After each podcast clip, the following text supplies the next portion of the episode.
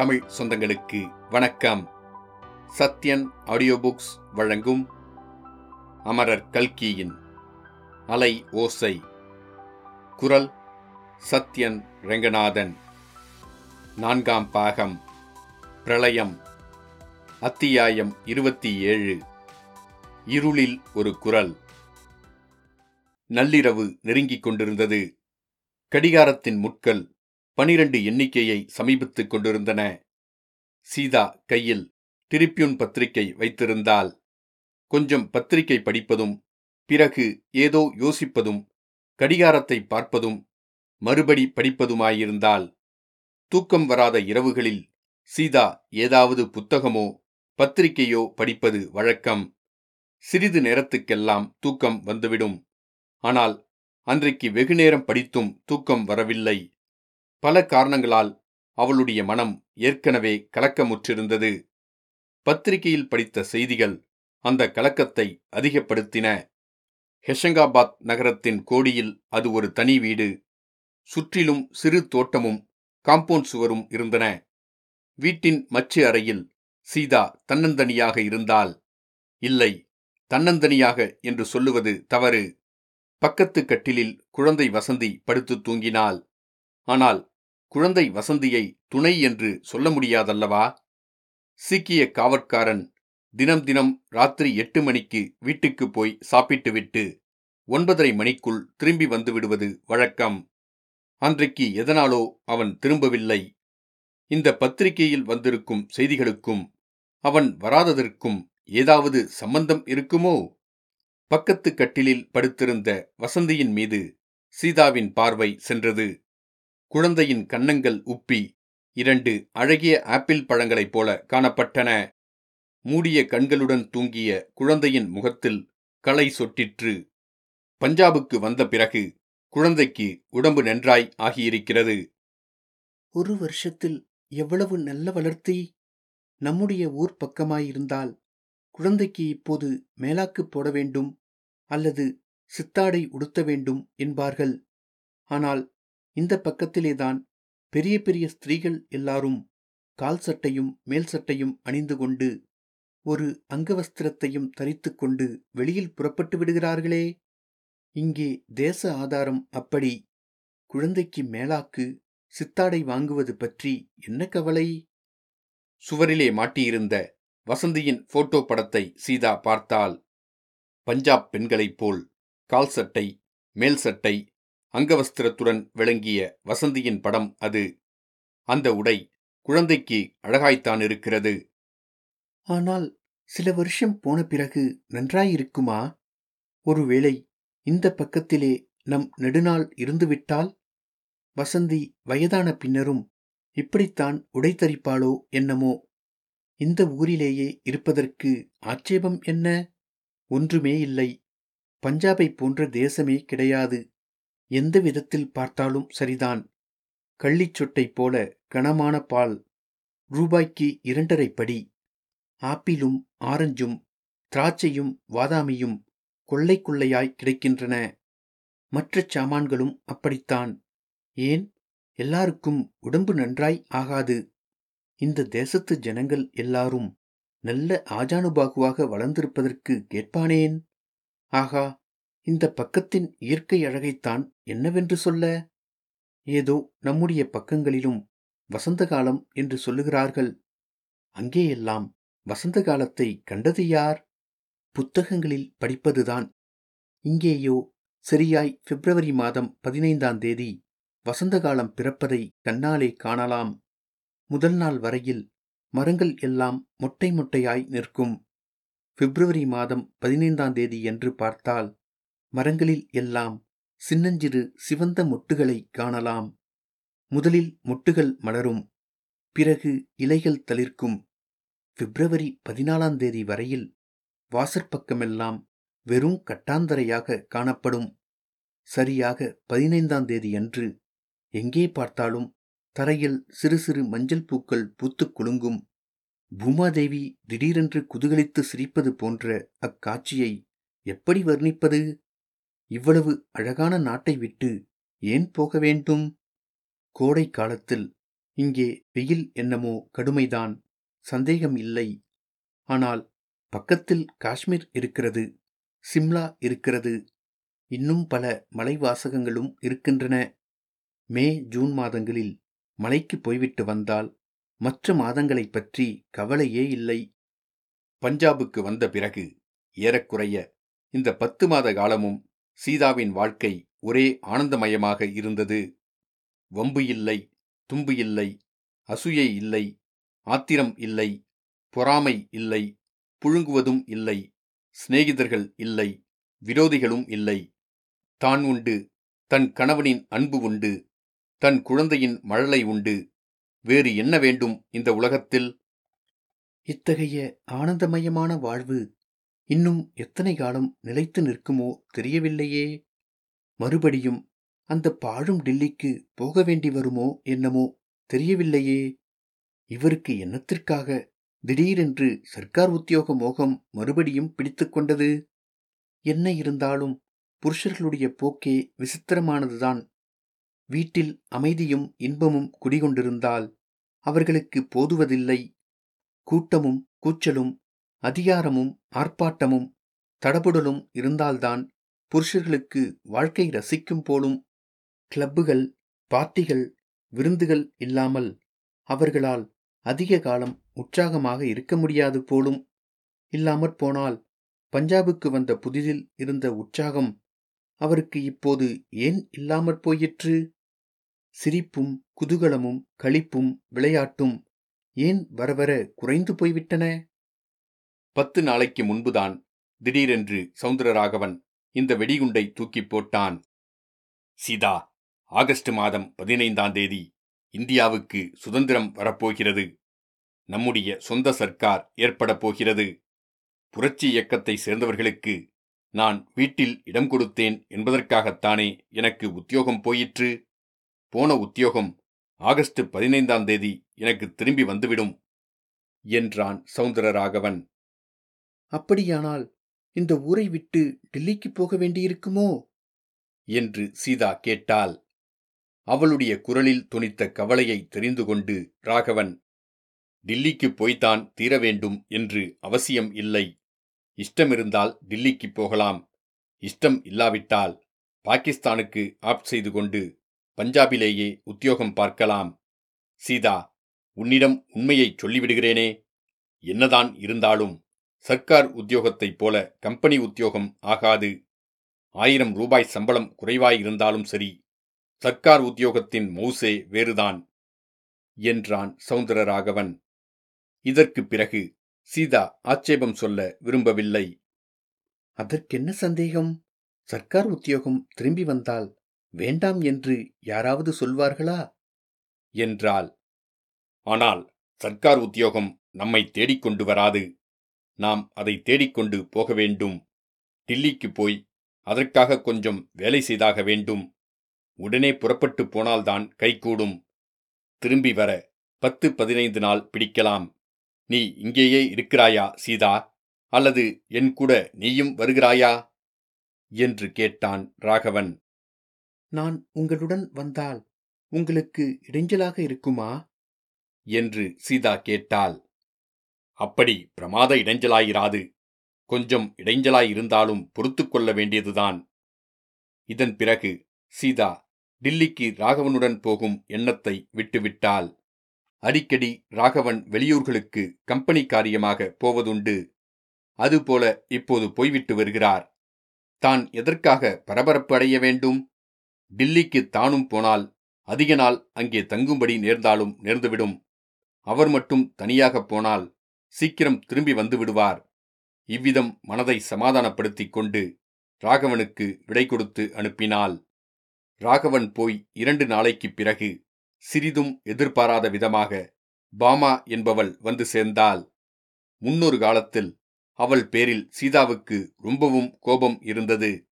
ஆனால் இப்போது சீதாவின் மனதில் கோபத்துக்கோ ஆங்காரத்துக்கோ அசூயைக்கோ சிறிதும் இடம் இருக்கவில்லை.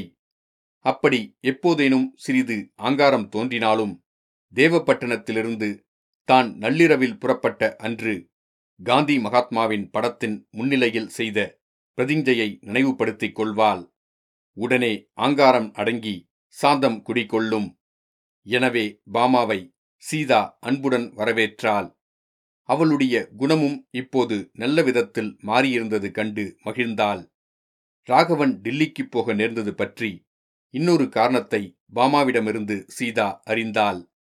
ராகவன் எந்த கம்பெனியில் உத்தியோகம் பார்த்தானோ அந்த கம்பெனியார் பஞ்சாபில் தங்களுடைய கடையை கட்டுவதற்கு ஏற்பாடு செய்து கொண்டிருந்தார்களாம். பஞ்சாப் பாகிஸ்தானில் சேரப்போவதுதான் அதற்கு காரணமாம். ஆகையால் இனி பஞ்சாபில் உனக்கு வேலையில்லை மதராசுக்கு போகிறாயா? என்று ராகவனை கேட்டிருந்தார்களாம்.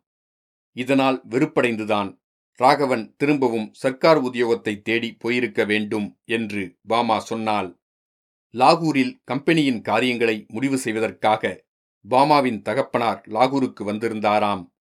அவருடன் வந்திருந்த பாமா ராகவன் என்ன செய்யப் போகிறார் என்று தெரிந்து கொண்டு போவதற்காக ஹெஷங்காபாத்துக்கு வந்தாளாம். இதையெல்லாம் கேட்ட சீதாவுக்கு கொஞ்சம் மனக்கலக்கம் அதிகமாயிற்று. பஞ்சாப் பாகிஸ்தானில் சேர்வதற்காக கம்பெனியை எதற்காக மூட வேண்டும் என்பது அவளுக்கு புரியவில்லை. ஆனால் ராகவன் மதராசுக்கு போக விரும்பாதது இயற்கைதான் என்பதை உணர்ந்திருந்தாள். ஆகையால் டில்லியிலேயே உத்தியோகம் பார்க்க வேண்டியிருந்தாலும் தான் தடை சொல்லுவதில்லை என்று எண்ணிக்கொண்டாள். பாமா மேலும் சில தினங்கள் சீதாவுடன் அங்கே இருந்தால் பஞ்சாபின் நிலைமையை பற்றி ஏதேதோ பயங்கரமான விஷயங்களை கூறினாள். அந்த நிலைமையில் ராகவன் சீதாவை தனியாக விட்டுவிட்டு போனது பற்றி குறை கூறினாள் சீதா அதை மறுக்கவே. அப்படியானால் நானும் ராகவன் வரும் வரையில் இங்கே இருக்கிறேன். என்றாள். ஆனால் ஆகஸ்ட் மாதம் பனிரெண்டாம் தேதியன்று அப்பா என்னை பற்றி கவலைப்படுவார். நான் இனி இருக்க முடியாது. என்று சொல்லிவிட்டு கிளம்பிவிட்டாள். பாமா போன பிறகு சீதா தன்னுடைய தனிமையை அதிகமாக உணர ஆரம்பித்தாள். மனதில் கலக்கம் மணிக்கு மணி அதிகமாகிக் கொண்டு வந்தது. ஆயினும் தைரியத்தை அடியோடு இழந்துவிடவில்லை. உலகத்தில் பார்க்க வேண்டிய பயங்கரங்களையெல்லாம் பார்த்தாகிவிட்டது. அனுபவிக்க வேண்டிய கஷ்டங்களையெல்லாம் அனுபவித்தாகிவிட்டது. புதிதாக இனிமேல் எனக்கு என்ன கஷ்டம் வந்துவிடப் போகிறது? என்று அடிக்கடி தனக்குத்தானே சொல்லிக்கொண்டு மனதை திடப்படுத்திக் கொள்ள முயன்றாள். பாமா சென்று இன்றைக்கு நாலு தினம் ஆகிவிட்டது. ராகவனிடம் இருந்தோ கடிதம் ஒன்றும் வரவில்லை. ஏன் பிடிவாதம் பிடித்து ராகவனுடன் தானும் போகவில்லை என்று தோன்றியது. பாமாவை வற்புறுத்தி தன்னுடன் இருக்கும்படி சொல்லாமற் போனதும் பிசகுதான். பத்திரிகையிலே போட்டிருக்கும் செய்திகளையெல்லாம் பார்த்தால் கொஞ்சம் பயமாகத்தான் இருக்கிறது எங்கே எப்போது என்ன நடக்கும் என்று சொல்லுவதற்கில்லையாமே? பஞ்சாப் முழுவதிலும் எரிமலை குமரிக்கொண்டிருக்கிறதாமே இப்படியெல்லாம் பத்திரிகையில் எழுதியிருப்பதின் அர்த்தந்தான் என்ன? விளக்கை அணைத்துவிட்டு சீதா படுத்துக்கொண்டால் கடிகாரத்தில் மணி பனிரெண்டு அடித்தது. பனிரெண்டாவது தடவை மணி அடித்ததும் நிசப்தம் குடிகொண்டது. ஒரு நிமிஷ நேரத்துக்குத்தான். அப்புறம் எங்கேயோ வெகு தூரத்தில் ஏதோ ஒரு சத்தம் கேட்டது. வர வர அது பெருகிக் கொண்டும் அருகில் நெருங்கிக் கொண்டும் வந்தது. சமுத்திரத்தில் அடிக்கும் அலைகளின் ஓசை மாதிரி இருந்தது. சீச்சி இது என்ன பிரம்மை? அந்த பழைய உபத்திரவம் மறுபடியும் திரும்பி வருகிறது போலிருக்கிறதே. ஐந்தாறு மாதமாகவே இவ்விதம் அடிக்கடி காதில் ஏதோ அலைவோசை மாதிரி கேட்கிறது. ஆரம்பிக்கும்போது மெதுவாயிருக்கிறது வர வர சத்தம் அதிகமாகிறது. காதிலே ஏதோ கோளாறு என்று ராகவன் சொன்னது சரியாகத்தான் இருக்க வேண்டும். அடுத்த தடவை லாகூருக்கு போகும்போது நல்ல காது வைத்தியரை கொண்டு பரிசோதித்துப் பார்க்க வேண்டும். இருக்கிற இடைஞ்சல் எல்லாம் போதாது என்று காது வேறே செவிடாகி தொலைந்துவிட்டால் என்னத்தை செய்கிறது? காதிலே கேட்ட அலை ஓசை வரவர அதிகமாகி வரவே அந்த பிரம்மையை போக்கிக் கொள்வதற்காக படுக்கையிலிருந்து எழுந்தாள். அவள் படுத்திருந்த மச்சிகாலின் ஒரு பக்கத்துக்கு போய் அங்கிருந்த ஜன்னல் வழியாக வெளியே பார்த்தாள். ராத்திரியில் எந்த நேரத்திலும் ஹவுஷங்காபாத் நகரத்தில் மின்சார விளக்குகள் எரிந்து கொண்டிருப்பது வழக்கம். ஆனால் இன்றைக்கு ஒரு விளக்கையும் காணோமே.